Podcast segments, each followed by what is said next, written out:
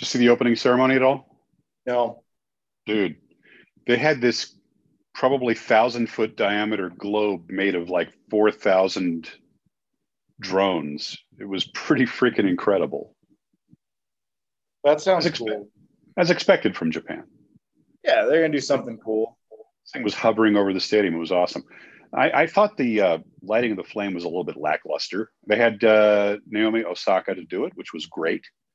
But the, the the actual cauldron is beautiful, but the the the you know nothing's ever going to come close to a flaming arrow. I'm sorry.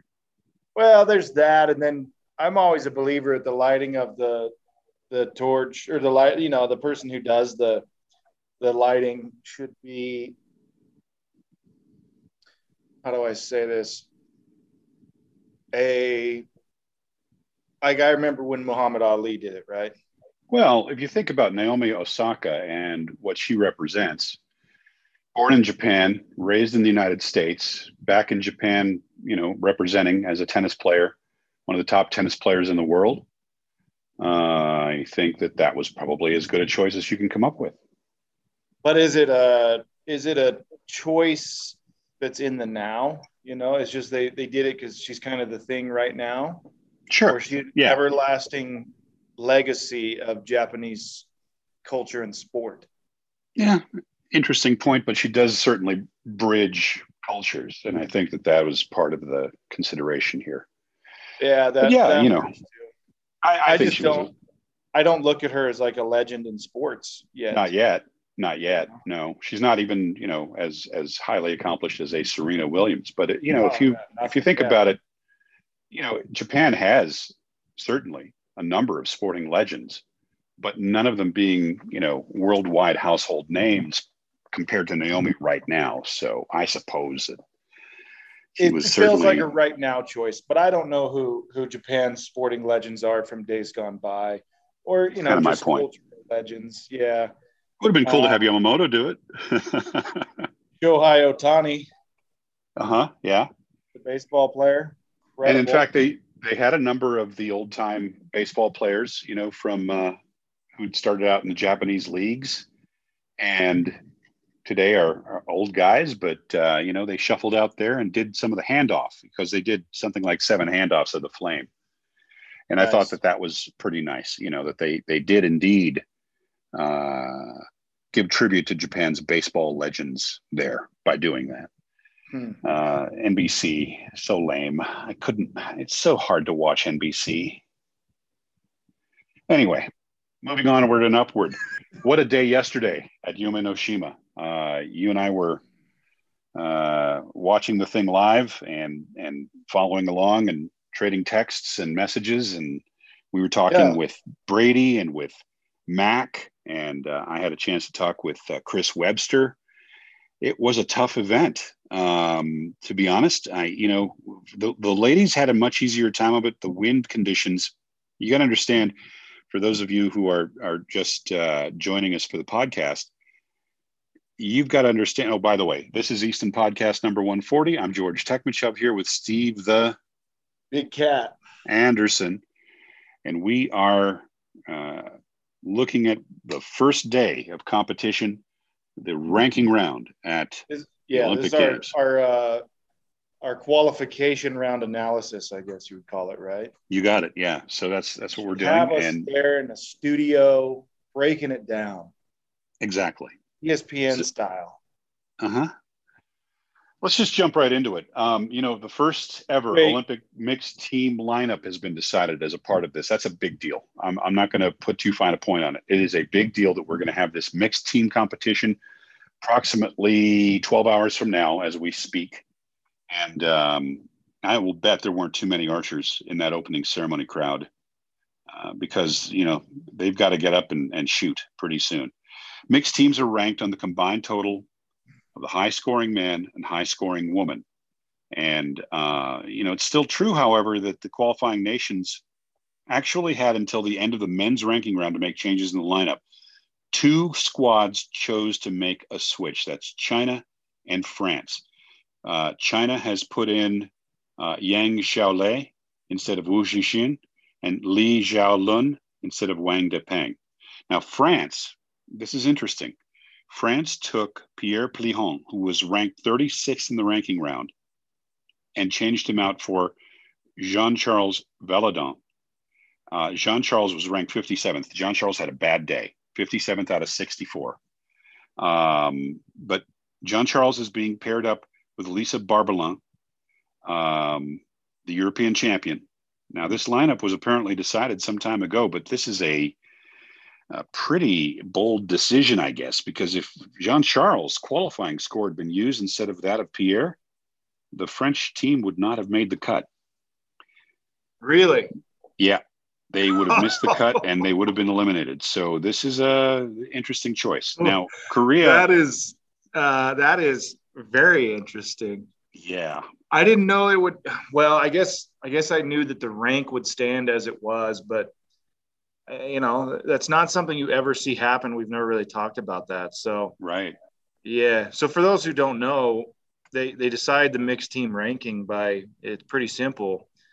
It, they add it. They add the two scores together. The man from, and the woman. Uh, yeah. In this case, the highest ranking archers on your team so if if I was competing in women's recurve and George was in men's recurve and and we both ranked number one on our teams, they would add our scores together and then wherever that falls, that's where we'd rank in mixed teams. So they took Pierre's score, which was higher. Yep, a lot higher. team, but then the French team slid Jean Charles into the spot, which was decided yep. beforehand. Yep, way beforehand, apparently. But if they hadn't done, if they had used John Charles' score, they would have not made the cut. Correct. That's incredible. So, yeah, because the cuts to 16. Uh, let's just run them down real quick here. Korea, An San, uh, mm. and Kim Dejuk. Kim. Let's not Mr. run Kim. them down. It'll take forever. Let's yeah, go okay. through. Let's go through uh, some of the highlights. Well, one highlight is what I'm about to mention. An San, uh, new Olympic record with her qualifying score. Yes. Kim Dejuk, uh, just a tremendous performance from this 17 year old guy from Korea. Finished with a 60. But, will he be at World Junior Championships this year? Yeah, maybe Probably. so. Maybe so. Probably will. Be surprised. Why not? But you know what? You know. You know what made is he me really a junior happy? or is he a uh, cadet? Uh, technic. Yeah. You know what? I, I, 17 would be a. I, I think he'd be a. I don't know. Uh, it doesn't matter. The point is, young guy, fearless, right? But yeah. boy, does he back it up with scores. But you know what made me happy? You know what made me happy? Seeing Mackenzie Brown finish the highest of any American woman in an Olympic ranking round or qualification round since 1992. She finished fifth yesterday. The last time we had an American woman that high was Denise Parker in 1992 in Barcelona, who also finished fifth in that qualification round in Barcelona. So we used to have more slots then. And there was a cut. And Denise was fifth, uh, just got matched by Mac. Brady Ellison charged up the field. He shot the highest score in the second half in tough conditions. Tough conditions, Steve, as you know. Uh, right. We had a we had a tailwind of about 14, 15 miles an hour. In that venue, that's a tough thing because there's a big stand behind the archers, a three story structure that was put there a couple of years ago. And so the wind is coming over the top of that and then slamming down right in the middle of the field. And it was really bad because the American archers, the men, were dead center on that field, not anywhere near the wind socks, which were really the only reliable wind indicator on the field. Mac told me, Mackenzie, that because she was on the far right, the American women were on the far right on that field, they had some advantage because they could see immediately what was going on with the wind. Not so for the men. And so um, Brady and Jack and Jacob had a tough time yesterday, but Brady really turned it on in the second half when the wind got even stronger.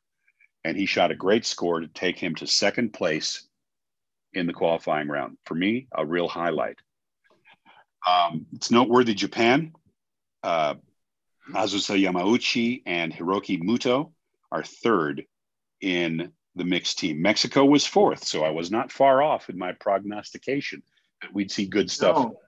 from Mexico. And, you were surprised by Luis. Yeah, Luis has been granddad. shooting Yeah, Abuelo, as they call him. He hasn't shot Abuelo. great scores from what I've seen this year. Um, so I guess he, you know, he found it at the right time. And there's a number of people who have, have done that. Yep. Yep. I mean, come on. If you're gonna if you're gonna perform, the Olympic Games is the place to do it, and we're seeing that from El Abuelo. So we'll see how Yeah. it goes. He's teamed up with the uh, great Alejandra Valencia, and uh, that could be a powerhouse team as well. So we'll see They've what got happens. a nice they've got a nice bracket. Their their uh their path will start with Germany and then they'll have either Great Britain or China, and then it would be the semis against uh, you know likely of this is this is the worst part of the bracket, the top uh, the top four ma- or the top two matches. Uh, Korea will face Bangladesh, and then the winner of that faces the winner of India and Chinese Taipei. India and Chinese Taipei didn't have great qualification rounds, but I think they're going to be two of the stronger teams. It's going to be a pretty tough, uh, pretty tough top half of the bracket for everyone involved. Absolutely agree. Uh, by the way, I'm not going to tell you that Japan does does not have a good shot at uh, doing some great stuff in this thing. No, they, Um, I, I, Japan will, so they'll have France. If they get through that, it'll be It- Italy or Netherlands. I would, I would probably pick Netherlands, and that'll be a tough match. Um, Turkey competes against Russia. That'll be a tough match for for both of them. Uh, USA against Indonesia. Eh, There's so many, so many good archers across the board, and we're only you're taking your best one, right? Your best ones. You're taking the person who's shooting the best from the team, which you know kind of eliminates that variable of oh so and so had a bad day, but as a team, you know they're looking pretty strong. So it, it's different, but I definitely like Japan and USA, uh, their side of the bracket, better than I do the top half. Yeah.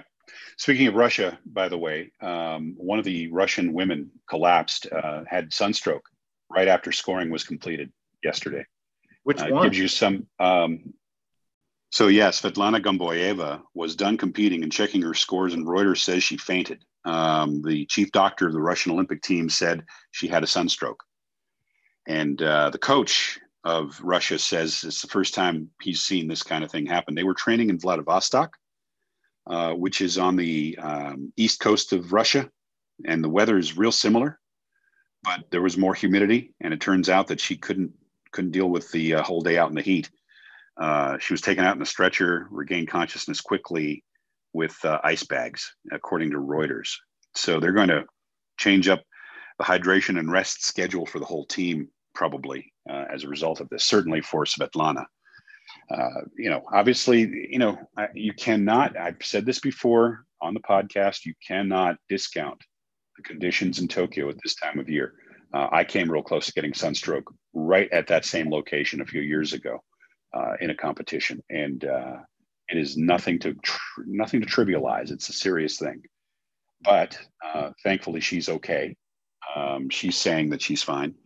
She says that she's got a headache, but um, she's ready to keep keep continuing. Uh, you know, so that's that's a positive thing. But uh, yeah, it's something that everybody's going to have to keep an eye on. And you know, that's one reason why I'm concerned about the folks from the Netherlands, for example. I mean, this is this is no joke. Yeah, that uh, if you're not prepared for it, you know, it could drop you pretty quick. And and even the people who are, um, you know, not necessarily fainting or passing out, but it, I mean, it can just wipe a person out. They're Well, it just drains this you. could yeah. turn it into a tournament. Now, thankfully for most, they they won't be they won't be out enduring long days consecutively like you would at you know say a normal World Cup. Yep. But if people aren't paying attention, you know, say they've say they've got two days until their match or a day until their match or whatever, and they're out practicing like crazy, you know, and then they, they might go, oh, you know, I feel okay, but just tires them out even faster. So it's one of those situations where you could not necessarily overtrain, but overexpose yourself pretty quickly.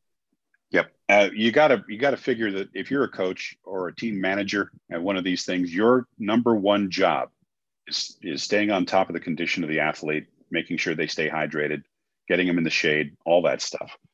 Right. you know, they were taking breaks between the halves, but uh, clearly uh, that was a tough day out in the sun. Hey, how about the American women? Well, let's uh before we go there, let's let's make some picks here on the all right the mixed, the mixed team. teams. All right, uh, you've got the brackets there. I've got the bracket. So, do you have yours pulled up? Yep. All right, so I'm first. just going to run down my. I'm, I'm going to give you my top half semifinal matchup. Okay. I think it's going to be Korea against Mexico.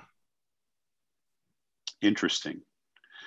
So when we look at the mixed team situation, you got to re- you got to recognize that you've got some powerhouses in here. India, for example, I think India is going to be a tough one, uh, and you know, unfortunately, Korea comes up against India in that bracket of the quarterfinals. So I mean, you know, presuming that Korea gets past Bangladesh and presuming that India gets past Chinese Taipei, then it's Korea versus India. I don't see India beating Korea. Uh, that's uh, Another interesting factor, of course, everybody was looking forward to India being Atanu Das and her and his husband. Excuse me. Me back. I'm gonna. I'm just gonna edit that out. Everybody was looking forward to India being Atanu Das and his wife Deepika Kumari, but Pravin Jadhav is on the team, so you don't get that husband and wife combi that a lot of folks were looking forward to. Right. I don't think I don't think Korea and India is going to serve is going to see a situation where India is going to survive in the quarterfinals. So that puts yeah. them up against probably China and probably Mexico. And then I think you'll see semifinals, you know, probably being Korea and Mexico, like you just said. But then you got to look at uh, the second half of the bracket Japan, France, Italy, Netherlands, Turkey, uh, I'm going to say Russia. They're not calling them Russia at these games because of sanctions, but the uh, Russian Olympic Committee team, Indonesia, USA. I think USA is going to get past Brady and uh, Brady and McKenzie are going to get past Indonesia with no trouble. I think they'll beat either Turkey or Russia, and that puts them in position to either have to be up against Japan or probably Netherlands. That's now, how I see it too you know, uh, and I, I can't call that one because Japan could do well. But if if USA gets past Japan, then we're seeing potentially Brady and McKenzie against Ansan and Kim Dee-Juk, and that's going to be a tough but spectacular match. Yeah, so I'm going to pick USA, Japan on the bottom half of that bracket. Um, and then and then from there, yeah, it, it you know it's kind of anybody's game. But yeah, I just I, don't. I, I just don't see. I don't see anybody getting past Korea in that top half of the bracket. The real, the real thing here, the, the story to me is Taipei and India kind of blowing it. Yeah, uh, honestly, yeah, yeah, you're right. But France too. I mean, they should. Yeah, but man, I'll tell you what, France is. If they have shot themselves in the foot, we'll see it pretty quick because it'll be well, first pass. France did. France they they didn't qualify great, but they got lucky and got on the right side. You know, I mean, they they qualified much worse than India or Taipei, uh, but they have a much easier path to. Yeah, they bracketed they bracketed okay, but I you know they got to get past Japan first. Yeah. And then uh, we'll see what happens. But uh, yeah, first pass is going to be Japan versus France. Uh, yeah, yeah, that's going to be tough for France. Um, when we when we make these prognostications, of course, you know, 12 hours away from the start of this thing. Uh, we'll see what happens. A lot could a lot could change weather-wise and, and some other factors. But uh, at the end of the day, you know, at least for teams, the ranking round can be a good indicator of performance. Now, with that said, Steve, ranking round has never been a great indicator of the finals for the Olympic Games.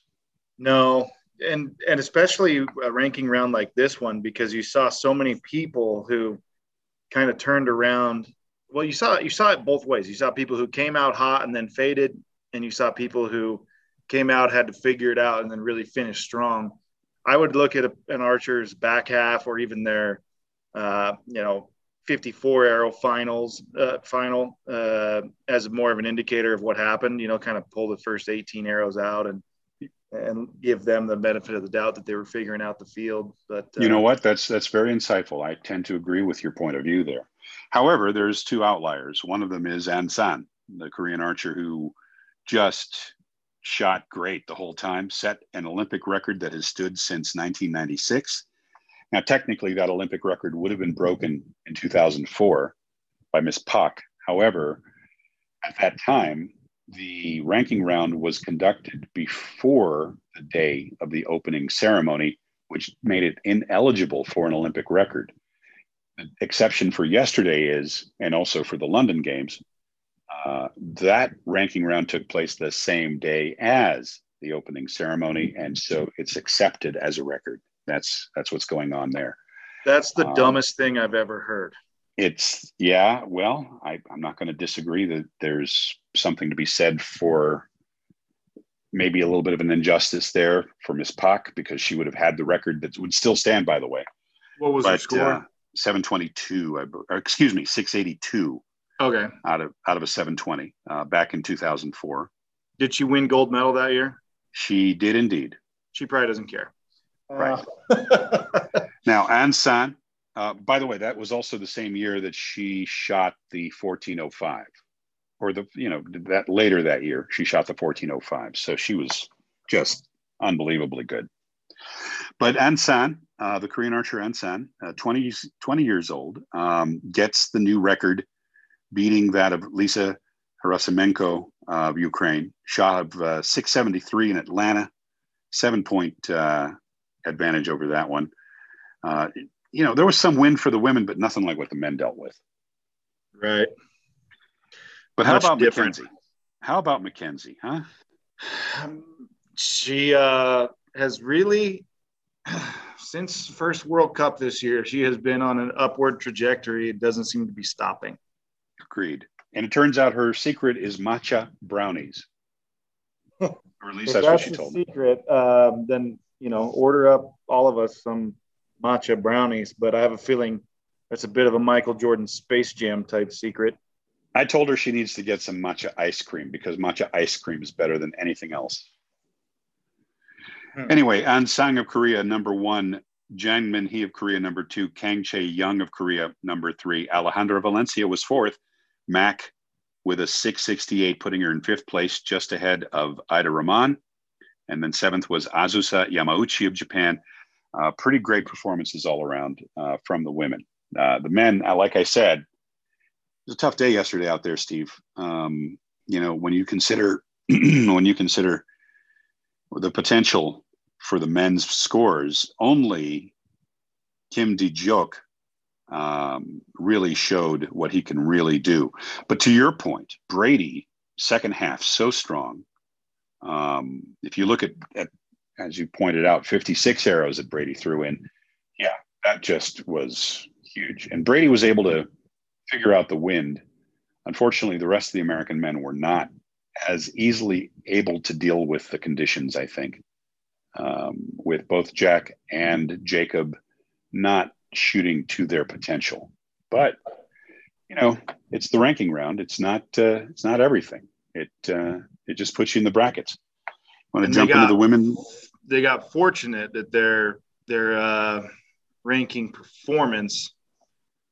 Well, they didn't get fortunate. I take that back. They're they're they're in a pretty tough bracket as a team. They, will yeah, see if they win their first match. They'll they'll be up against Japan. Yep and then I would rather have seen Korea. them in seventh, maybe seventh would have been a better place bracket wise, you know. Yeah.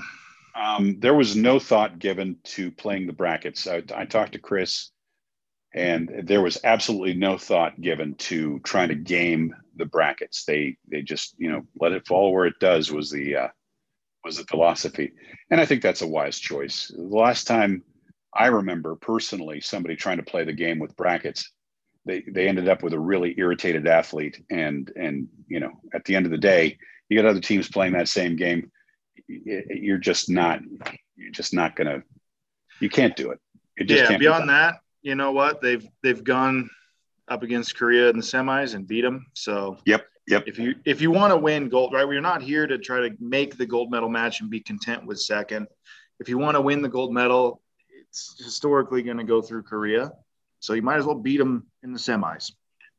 you know who else impressed me yesterday is Oh Jin Hyuk. Ended up third. Great back. second half. Um, Kim Woo Jin just behind him. but how about that Oh Jin Hyuk coming back and uh, and and moving way up the board into third place in the second half. Kim did Joke of Korea number one, Brady Ellison of the United States number two, uh, six points behind Mr. Kim. Oh Jin Hyuk of Korea one point behind Brady. Kim Woo Jin one point behind O, and then Muto Hiroki Muto of Japan two points behind Kim Woo Jin for fifth place. You got Steve people, Wijler. I was say if people look at uh, the scorecards, you know, if they look at the official results list, it'll show them the first round. Then the second round, it'll say, like, let's take Brady's score. It says 337 slash seven. That means he was seventh place in Correct. that round. 345 slash one. So Brady was the highest score in the second half. O yep. was third. And Hiroki Muto, who started really good and then had a just one bad end, I think, uh, in the first half. He closed really hard too. So yep. looking pretty good. Yep. And your favorite archer is in the top 10. Meat. Yep. Mete Gazoz of Turkey, uh, 10th place. Just ahead of him, Dennis Gankin of Kazakhstan. Kazakhstan could be a threat, Steve. All jokes aside. Kazakhstan will be uh, their eighth seed in the men's team. They, for those who, you know, you say jokes aside because people like to make Borat jokes and whatnot, but in probably 2017 ish, maybe is I don't know 2016, 17, 18, somewhere in there. The years blend together. Kazakhstan was like Korea's kryptonite in men's team. Yep. And it looks like they very well may be facing off again. Uh, should Kazakhstan win their first match, which is against uh, India. If they can get through India, they'll be up against Korea and they get a chance to play spoiler once more. Yep. Your, your top teams are Korea, uh, number one. Netherlands was number two. China, one point behind them for third. Japan, fourth. And then you've got USA, one point behind Japan for fifth. Then you got Chinese Taipei, Indonesia, and Kazakhstan for the top eight. Um, I'll tell you what, let's just jump into that bracket for the recurve men's teams and make some prognostications. Yeah. Um, you know, and I, I, think I cut you off earlier. You were talking about Steve Wijler. I was uh, in the, I think he was seventh or eighth, and then uh, Sjef was right there as well. So, yep. yeah, Steve Steve qualified sixth, Sjef qualified eighth, and then uh, Guy Broeksma, their other teammate, qualified 14th. They're sitting second overall. Yeah, pretty strong. Yeah, pretty strong. Uh, you're impressed with Guy. I know that. Yeah, that kid, um, uh, he's a competitor, right? He doesn't give a rip. I like it. I was impressed with Sjef because Sjef is one of those guys. He, a lot of people don't know that Sjef's going to be retiring after these games, and part of the reason is because he gets these just unbelievably uh, painful headaches when competing outdoors. I think, and I think that's part of it. Shooting in the heat and all that stuff. Sjef brought it yesterday, six seventy, good score. Yeah. Yeah. And uh, and Steve Wijler, you can't you cannot take anything away from Steve Wijler with a 675. So China, no. the men of China certainly outperformed the women of China. Um, you know, for third place. Japan uh, would have been way higher, but unfortunately, Takaharu Furukawa was uh, struggling a little bit um, yesterday. Ended up, you know, with a second half that was better for sure. Picked up seven points on the second half, but uh, still, his teammates Yuki Kawata and Hiroki Muto. Uh, they they shot scores right up there with the top five, six men. Uh, Takaharu, however, was kind of on the opposite side of the board, and uh, I think he, I've seen this kind of thing before. I think he'll come back strong for the brackets, but uh, it's hard to say. I mean, looking at every result, that, that obviously they had very tough conditions and some guys yep. this is how it always works out. When you have tough conditions some guys figure it out and they get in a groove and they just shoot. Yep. and other guys they they're doing all they can and it's just not playing in their favor. And here's an interesting thing. If you're looking at the results page steve wijler finished sixth. His half scores in the first half he was fourth place. In the second half he had the seventh highest score so, and he finished sixth, right? That kind of makes sense. Fourth and seventh puts you in the neighborhood. Sjef, who was two positions back of him, eighth overall, his placements at half. First half 16th, second half 11th, and it moved him up into eighth. So what that tells you is there's a whole wad of guys in there who may have shot you know a good first half or a good second half but the parity between the two halves was significant enough that a guy who just maintained kind of an average score front half back half was able to move up into eighth place. Pretty crazy. Absolutely. Looking at the brackets uh, korea's got a bye for the uh, one eighth elimination round. Uh, it'll be india versus kazakhstan. I'm you know if if Kazakhstan gets past India, like we were talking about earlier, they meet in the quarterfinals with Korea. And that could be real interesting. USA versus France uh, in the one eighth, and I've got to say that I think USA is going to do it. That comes Japan's down to, you know, uh, Jack and Jacob didn't shoot their best. Jean Charles didn't shoot his best. Who figures it out? You know, between now and then, that's that's yep. the difference, I think and it'll be the same field, but the conditions probably won't be the same by that point. Now you've got uh, Japan with a bye, um, and they find themselves up against the winner of USA versus France. So if I had to uh, make a guess right now, I, am afraid that uh, it would be pretty obvious. I think USA should get past Japan if those guys get past France, and if those guys do figure it out. If Jack and Jacob can can get themselves back into what they normally can shoot. Otherwise, Japan's going to. They'll shoot these matches on the final stage, correct? I believe you're right. Yeah. Yeah. So it's a so different condition. Is it facing the same direction as the qualification? It is. The the two fields are parallel to each other and facing the exact same direction, but the, the structures around them are different. Nice. And you know, you got to remember, only 30 minutes of practice was available to everybody on that finals field. So it's right. it's going to be fresh for everybody, including the Japanese team. They didn't get to like go out there for a few months and. No. Huh. No, the Japanese team was doing a lot of their shooting at uh, what used to be the Yamaha Resort in Shizuoka, uh, about an hour's train ride from Tokyo by bullet train, and so you know, I don't think that you're going to see uh, anybody walking out there with a home field advantage per se. And, you know, certainly with no crowd, there's no home field advantage from that perspective either. What would happen if you stuck your bow out the window of a bullet train and shot it? Uh, it would it would be pulled off your hands because the bullet train's going about 160 miles an hour. It would be real tough. You'd have to give the target a heck of a lead.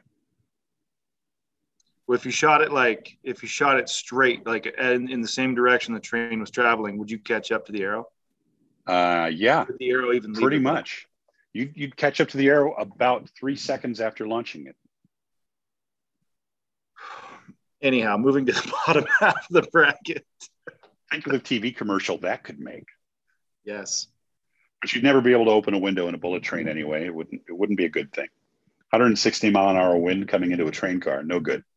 Well, anyway, uh, Australia takes on Chinese Taipei. Uh, you know, uh, Australia seeded 11th, Chinese Taipei seeded sixth. The numbers would tell you Chinese Taipei should take it, but you've got some very experienced guys shooting for Oz. Yeah, and those uh, two of the three were uh, medalists in the team round in Rio, so they're they've been there. Yep. Ryan Tyack, indoor they're going to find their stride. I bet they'll find their stride here. You know, Dave Barnes, part of Australia's team from the 04 Olympic Games that took the bronze medal, and you've got uh, Taylor Worth, who has been the bête noire for Brady Ellison in past years. Um, so you know, uh, I don't know. I don't know what's going to happen with Chinese Taipei. They did not meet some of the expectations that had been set for them. Got Indonesia versus GBR. Uh, Indonesia seventh, GBR tenth, fairly closely ranked, but I think Indonesia is going to pull it out. Uh, and then they'll find themselves up against Netherlands. I think we'll see China versus Australia in the uh, quarterfinals. I think we're going to see Korea versus Kazakhstan uh, in the quarterfinals. Uh, I think we'll see USA versus Japan in the quarterfinals. And then after that, if Korea survives Kazakhstan, it'll, be, USA or Japan versus Korea in the uh, semis. I've got uh, Korea in the semis. I'm gonna go with my hometown boys, the U.S. in the semis. Well, I'm going to go with my. Go ahead. I'm I'm going to go with my adopted hometown boys. I think Takaharu and Yuki and Hiroki are going to are to manage something good. We'll see what happens. Yeah, I you know that wouldn't surprise me, but I will never never go against the U.S. Not ever because I'm an American patriot. Yeah, well, me too, to be honest. But uh, for the purposes of the podcast, I'm gonna I'm gonna differ with you on this one. We'll see how it goes. Yeah, that's. I'm that's gonna a, honestly, I'm gonna celebrate whichever whichever team makes it. Honestly. Yeah, I mean, obviously, I have no personal relationship with Japan, so there's that. You do. Um, it, it wouldn't surprise me if either team won. You know, I mean, U.S. has a tough match to begin. The the French team, you know, that we've seen them shoot good recently, and they get excited Absolutely. about team rounds. So, that, yeah. All right, bottom half of the bracket. Who do you got?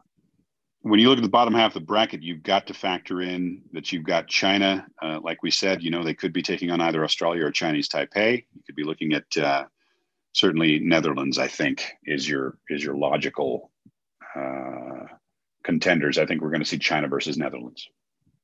Yeah, I'm thinking Taipei is going to beat Australia, and I think they're going to beat China. And I think That will be uh, interesting. Indonesia is going to beat the the British squad. Yep. And then Netherlands is going to mow through them, and Netherlands is going to mow through Taipei, and Netherlands is going to mow through whoever else is in the gold medal match. I think they win the whole thing. Well, that would be up against either Korea or maybe the USA or maybe Kazakhstan. I mean, you know, I, I'm not going to call that one because that's a toughie.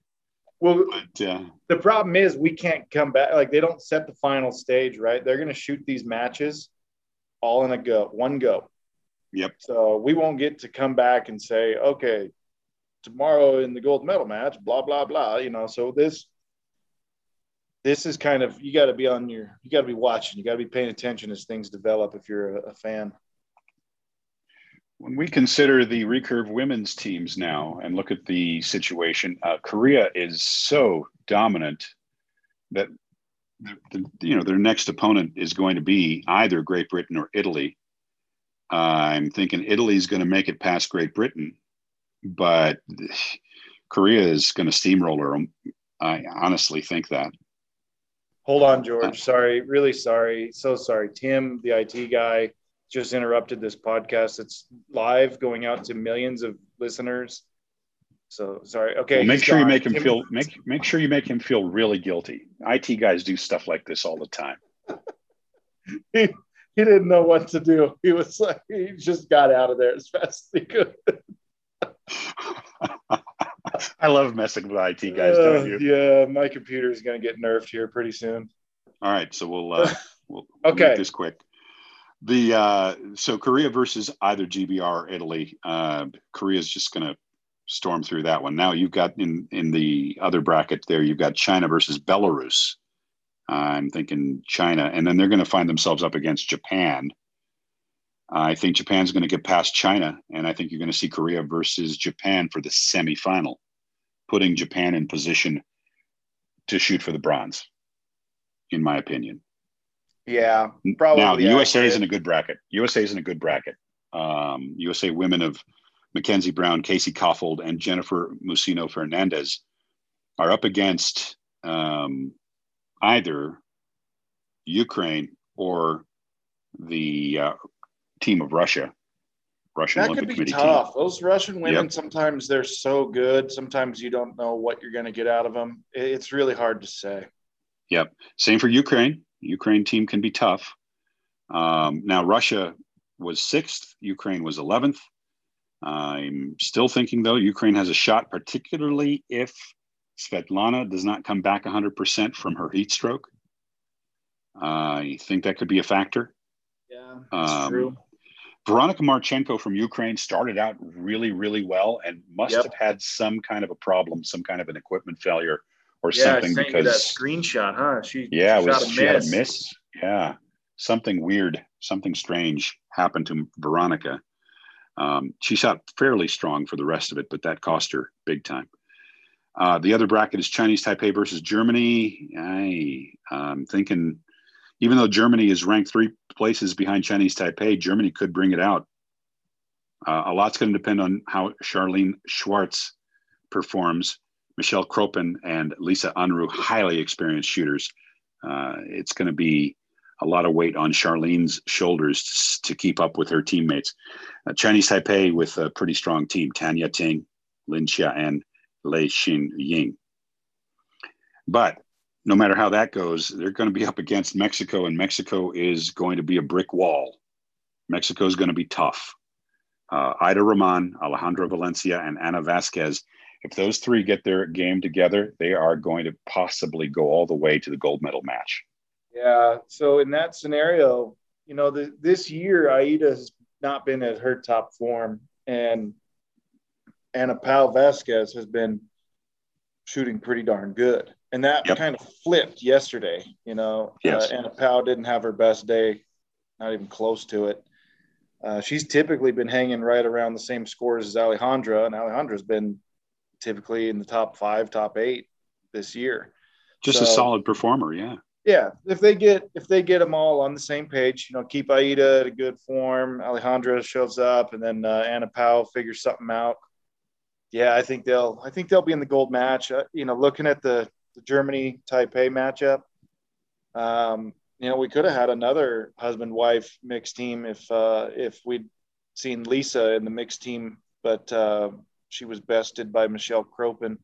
So I think I think there I think Taipei takes it. Uh, they're they're a very experienced team. They've historically been a lot better than the seventh rank that they they got yesterday. They're to me in my eyes they're usually the second or third best team. Um, so I think they I think they could give Mexico a lot of trouble. That'll be an interesting matchup. And then yeah, we'll see what happens with Ukraine and Russia. But again, I, I think it's Russia. That's what that's what my instinct tells me. And Russia just don't know. They might be world beaters or they might be uh, you know, showing up uh, at, at a participation level only. So it's hard to say. It is hard to say. We'll see what happens. Let's I'm jump over to the USA. men's. Okay, I'm with you. USA and USA, Mexico in the semi there. And that's a tough, that's a very tough match. I won't go any further in my prognostications. Korea, Japan on the other side, Korea winning that semi. Yeah. So Japan versus Mexico, maybe for the bronze. I won't go any further with my prognostications, but yeah. Fair maybe. enough. Fair enough. Hey, we've got Tom Dielen lined up to join us after the mixed team uh, event is finished in, uh, you know, in, in the same calendar day that we're speaking right now. So we'll be back for another podcast with Tom uh, to break down the outcome of this historic mixed team event. This is a big deal, Steve. This uh, this concession from the IOC to give us another medal at these games is huge and great for our sport. And I think that uh, it is, you know, moving forward, I think it's going to be one of the highlights when we yeah, look back so at these games. You really got to be into archery to endure to listen through this whole podcast. Like, I it's hard to listen to it for. I think for us, we're sitting here with the brackets in front of us. It gives us a visual of what we're talking about as well. You know, I wish that's why I say they got to get us get us there on site, get us a nice studio, some graphics. We'll throw it all up on there. We'll create a script. We'll stick to the topic, and and uh, people could have a nice analysis of of what's happening in archery. Even get some interviews with the archers. But well, you know, if it wasn't going to irritate World Archery or potentially irritate NBC, I I think you and I would probably be doing a live stream somewhere with our own commentary on this. I think that would be fun. Like while while it was going on. Yeah, yeah, yeah. So people can yeah. watch it on their. You know, the NBC's got great streaming. Um, super easy to to watch it on NBC. Except a ton of commercials. Holy. But uh, I think we could have fun with that. Maybe the next Olympics will set up like a little video thing, you know, actual uh, like just a little produce studio deal here or whatever. If I were World what are your Archery, plans? I would absolutely be working with Ianseo to have a bracket challenge for fans to interact with, just like, just like, uh, you know, March Madness. Go and pick your winners and similar type point system, right? You get, you say one point for a first round pick and, and second for a second round and blah, blah, blah. And, uh, just some type of prize at the end. I think I think as Easton, we'd be willing to donate into a prize pool. It'd be a cool thing, and I don't think it would be incredibly difficult for someone with knowledge of coding and whatnot to do. So to wrap up, uh, there's an article that uh, Jeff Kirschman put together about Brady, um, and Brady said this, just for perspective uh, whatever hype that surrounds his appearance at these games, he thinks it's unwarranted. Uh, he has new priorities. He's saying, if I never win another Olympic medal, it doesn't really matter to me. I'm going home to a beautiful boy and a happy wife, and my priorities have completely changed. I don't know if I completely believe that. I mean, yeah, certainly the first part's true, but I'll bet it does matter to him thinking about it in terms of having competed, sometimes you get to a stage and you're like, man, I really want to win. But you also realize if you don't, everything's going to be all right, you know? And it's probably him reaffirming himself of that a little bit. Um, yep. W- one thing that I remembered distinctly was when we went to 2018 World Field Championships, I was the defending champion. And I remember getting there and going, you know what? I still, no matter what happens here, they aren't taking away the one I already won. That'll always be there, yep. you know? And uh, that was just something that came into my mind. Um, you know, I wasn't telling myself anything to try to reassure myself or deflect or anything of that nature. It was just, it was just what was on my mind. And I'm sure Brady's thinking that way too. Like, hey, we're here, you know, it's not a bigger moment than what it needs to be. And when I when I go home, this you know it's right back to life for him. So it's uh but I do think he is obviously out there and wants to win. But you know, some stuff he told me recently, I I think he's treating this like another tournament. Wants to go win, not gonna make it bigger than it is because it, it doesn't have to be. Ultimately, as uh, Jeff said in his article, the qualifying round is an interesting test of the archer's level, but it doesn't win you any medals. Match play is what counts. And when you consider Brady has certainly got the inner fire going on, because you know, yesterday when he realized that his team was down where it was, he just thought to himself, all right, I need to step up, shoot a 350 to get the team higher up. That's competitive fire right there. Brady is yeah. playing to win. Yeah, like okay, I'll just do it myself. Pretty much. Yeah. Yeah, you don't you don't do that if you don't have competitive fire. So there's no doubt in my mind Brady may be saying the things he's saying to the media, but he is absolutely as competitive as he's ever been right now in Tokyo. Right. So as the mixed teams are getting underway in just a few hours, we're going to keep up with the latest developments from Tokyo. You can follow along on Steve Anderson Archery on Facebook, on Easton Target Archery on Facebook. Steve, your gram is Steve Anderson 88 for the gram. And for the gram. Uh, I uh yeah. Yeah. And uh and I don't have a public Facebook page. I just have friends. So we'll just right. Just uh we'll just you know, I think that uh, one of the great things is that uh, streaming seems to be available on NBC, and that's going to be uh, pretty easy to use if you have a cable provider. Uh, you just sign in with your cable provider on NBC's app, and it seems to work really well. It's nice, clear quality, and NBC, even though there's a ton of commercials, uh, is going to provide some of the best images from the Olympic Broadcasting System, OBS, and uh, I'll say this the opening ceremony, while inspirational, certainly would have been even better if a crowd had been there to see all the hard work of the volunteers in Tokyo that put things together. I got to go see this mega drone dome. It sounds oh great. boy, was that something! It was amazing. Get a chance to see a replay, folks. you will see a technological wonder, as you might expect from Japan.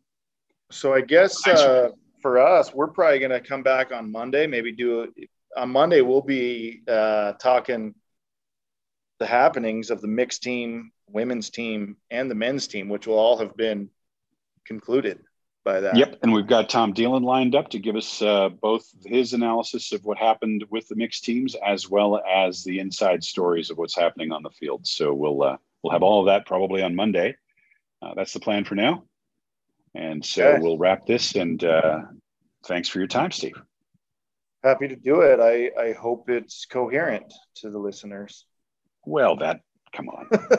any of any of the listeners that we still have are already well acquainted with our lack of coherence. Yeah, that one guy who's listening still, he's got his laptop pulled up to the brackets and he's following along. So